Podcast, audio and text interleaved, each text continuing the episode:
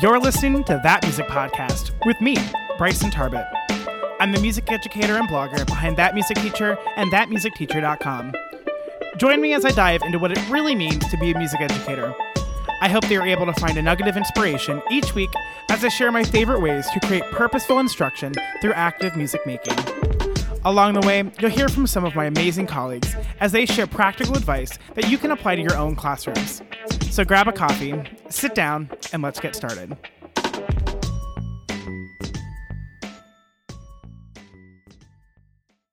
This episode is brought to you by the free Elementary Music Newbie Guide. We all know that you can't learn it all in four years, but the sad reality is that many new music teachers don't feel prepared for the elementary music classroom. In this free guide, we'll work through four of the most important things when it comes to being successful as an elementary music teacher. To grab your guide, head on over to thatmusicteacher.com slash newbie. Again, that's thatmusicteacher.com slash N-E-W-B-I-E. If you've ever felt like you didn't know what you didn't know and you didn't know how to take the next step, this episode is all for you because today we're going to be talking about curriculum mapping if you're anything like me, when you were an undergrad, you to- you were told to make sure that your curriculum build on builds on top of each other. But also, if you're like me, no one really told you what that meant, and that's something that even now I'm still trying to figure out what that means. But I'm going to kind of take a little bit out, a little bit of the mystic out of it and kind of make it a little bit easier for you to understand. So if you're joining me with the podcast, I'm so excited you're here, but I'm also live on TikTok right now because that's something new I'm trying. So if you would like to get a little sneak peek of what is going on in the podcast, follow me on TikTok at that music teacher. So when I go live to record podcasts, you can listen. So, the idea of curriculum mapping is making sure that your curriculum is always leading off of what you just finished and moving on to what you're going to. So, if you've never heard of the term spiral cur- curriculum, that is something that really resonates with me. And the idea of a spiral curriculum is that the curriculum is always leading up to something new, but we're also not forgetting the old stuff that we've already done. You're kind of making multiple passes on the same concepts while we're getting deeper and deeper into those concepts. So when I say a concept, it might not be as stringent as you might think. So I we have like melodic and rhythmic things, and basically what we're doing is we're going to be working a lot in the rhythmic realm, and we're going to start with simple, and we're going to keep using those simple things.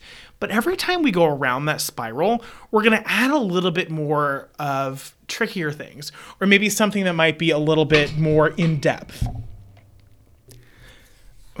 One of my commenters, Grumpy Cat 21 over on TikTok, um, as I'm recording this episode, talked about multiple opportunities for success. And that is another wonderful thing about being able to use a spiral curriculum is every time you come to that multiple come to that that concept you get the multiple you know you get those multiple passes those multiple opportunities to be successful with the same concept. Because let's be honest there are some kids that they are not going to grasp that concept until the fifth time they see it. But that fifth time they see it boom everything is going to change and they are going to be so much better off because you didn't stop at the fourth time you saw that concept before I move on at all, I want to be perfectly clear in the fact that I understand that as teachers, we really struggle with curriculum mapping because we just don't have the time. I fully get that. Obviously, if we had a week or, you know, an hour a day to just focus on building our curriculum, that would be so much better off, but the reality is we don't. So my goal here is to is to talk a little bit about how I've started curriculum mapping in a way that has allowed me to regain more of my time so that I'm not constantly reinventing the wheel.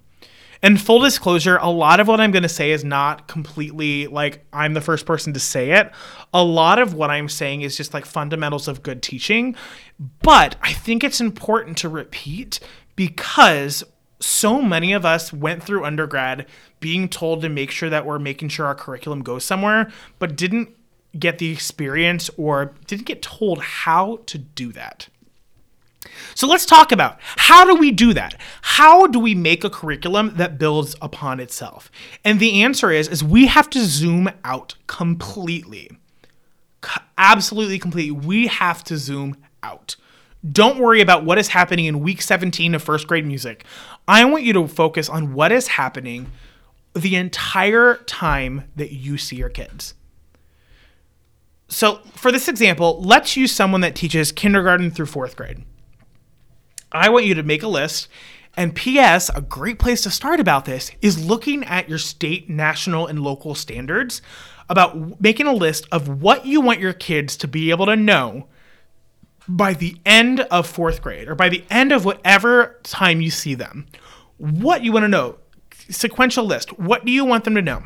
What rhythms, what melodies, what concepts, what composers, whatever. Just start jotting stuff down. Then I want you to start thinking about how we can break that down so that it's not this entirely huge thing, right? It is this ability where we're able to break into smaller chunks. So, for instance, if I were to take my concepts, what I would do is I would start on the first year you teach. So, if I were doing mine, I would start with kindergarten and I would say, all right, by the end of kindergarten, what do I want to want the kids to know? Even if you have to start in like, okay, in an ideal situation, what do I want the kids to know? Start there. By the end of the day, the last day of school, what do you want them to know? Just write down the concepts.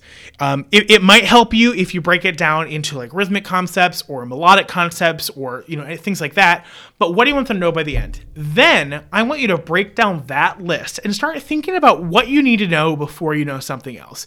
For instance, you know if you're uh, if you follow the Kodály mindset, which I do for the most part, um, you know, I start my kids with Sol Mi interval. I'm not saying I only teach Sol Mi, but those are the the song the, the melodic intervals that I really focus on. So before I teach them Do, I really want to make sure they know Sol Mi.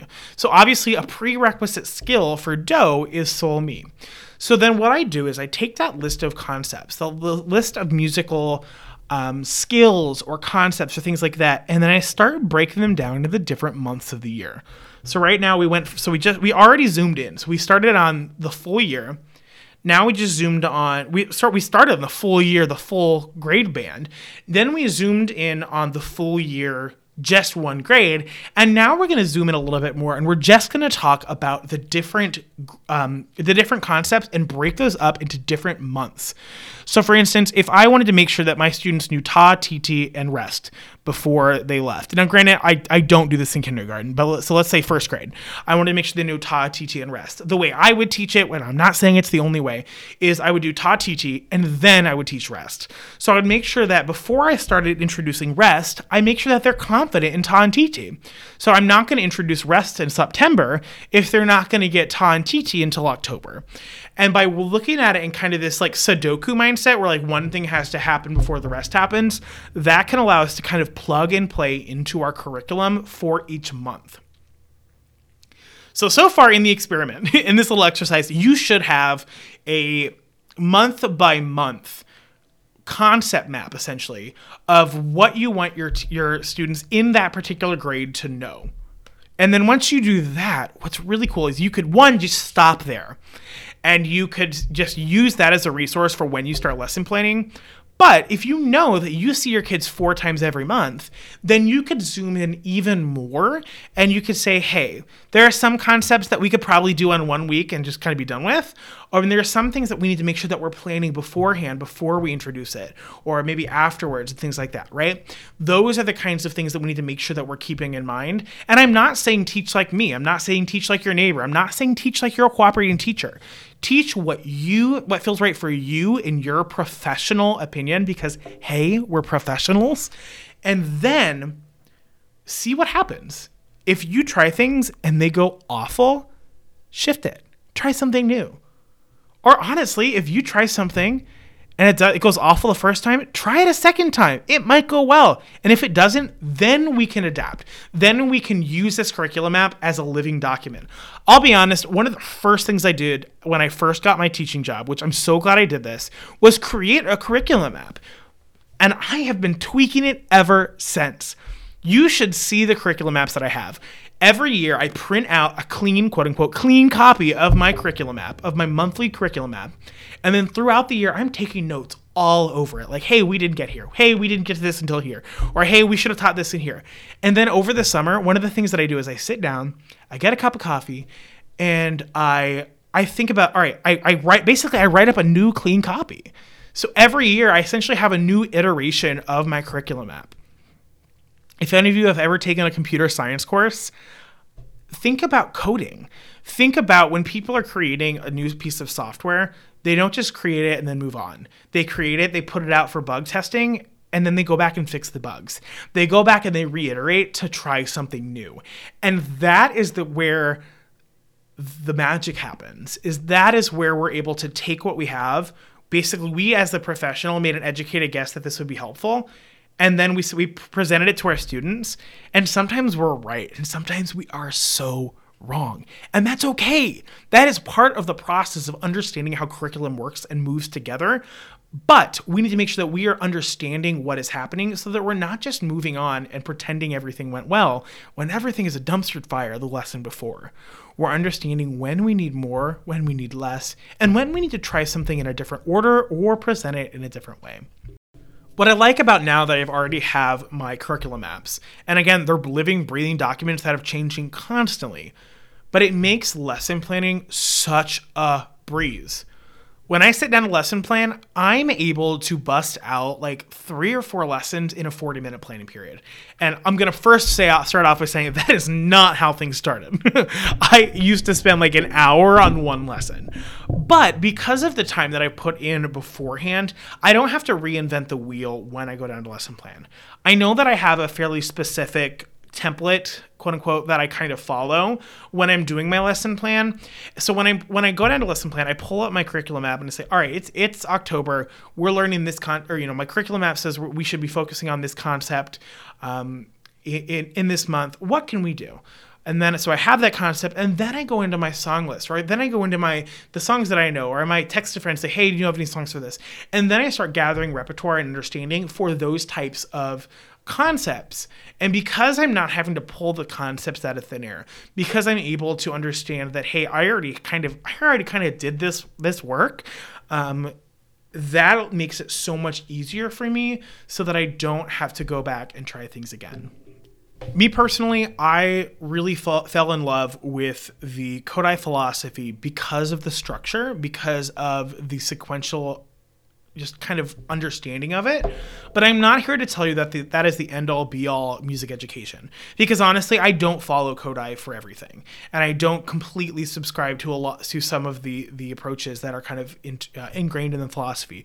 But what I love about it is that the sequential nature of the curriculum is kind of the core tenet of how things build on top of each other. Especially when a lot of us see our kids for multiple years, we have the blessing and a curse of being able to kind of go back and teach concepts that we, you know, technically may or may not be part of our standards, but are prerequisites for this those that are the standards, and that allows us to kind of a little bit of creative creative flexibility. And that's where I I, I really kind of fell in love with this idea of curriculum mapping and I know I've talked a lot about it, so I'm not trying to get too far into the weeds about why I love it. But I I know that it can be kind of a lot. So if you're sitting there saying, Bryson, I I don't have the time to do this. My goal for you, I want you to try this. I want you to pick one grade. I would say the easiest for you would probably be the base grade, the, the lowest grade you teach. And I want you to map out a smaller chunk. You do not need to map out the entire year. Whether maybe just see by the end of the month, I want these kids to know this. Or maybe even by the end of the year, I want the students to know this. Just focus on one grade, on one smaller chunk of instruction, and then zoom out and break it into chunks. I promise you, by putting that time in, that is going to allow you so much more time, instructional time, so much more planning time because you're not reinventing the wheel every time. We're making ourselves more efficient. We're making ourselves and the time that we have, the limited planning time we get, more effective, more efficient, and more streamlined because we're using our time wisely. If you found this episode helpful at all, I would really appreciate you leaving a review on iTunes or wherever you listen to podcasts. Not only does this help me understand what you find most helpful, it also helps more music educators just like you find the podcast. To check out the show notes for this episode, including any links mentioned, head on over to thatmusicteacher.com slash show notes.